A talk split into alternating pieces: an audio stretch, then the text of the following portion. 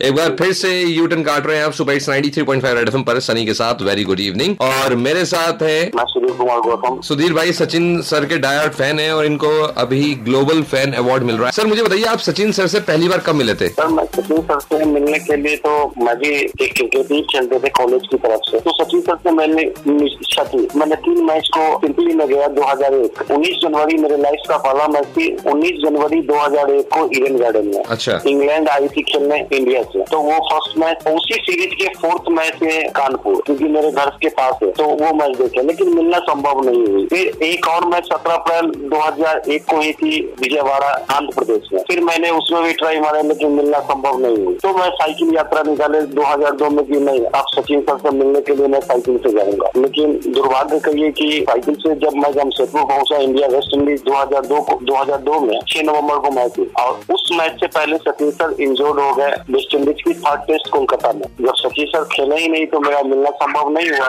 तो फिर मैंने दोबारा जब साइकिल से गए मैच देखे लेकिन सचिन सर नहीं खेले ही नहीं तो मैं साइकिल से मुंबई गए फिर सचिन सर से मुलाकात हुई। सर ये जो आप बॉडी पर अपने पेंट कटाई लगा कर जाते हो उससे कुछ दिक्कत परेशानी?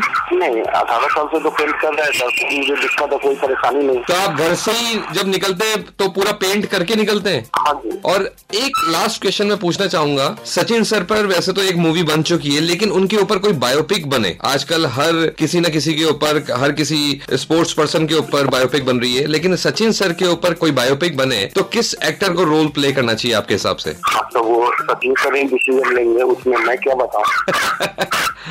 ओके सर बहुत अच्छा लगा आपसे बात करके। आप हमेशा सचिन सर के इतने ही डायर्ड फ़ैन बने रहे और आप सुनते हैं 93.5 रेड एफ़ एम बजाते रहो।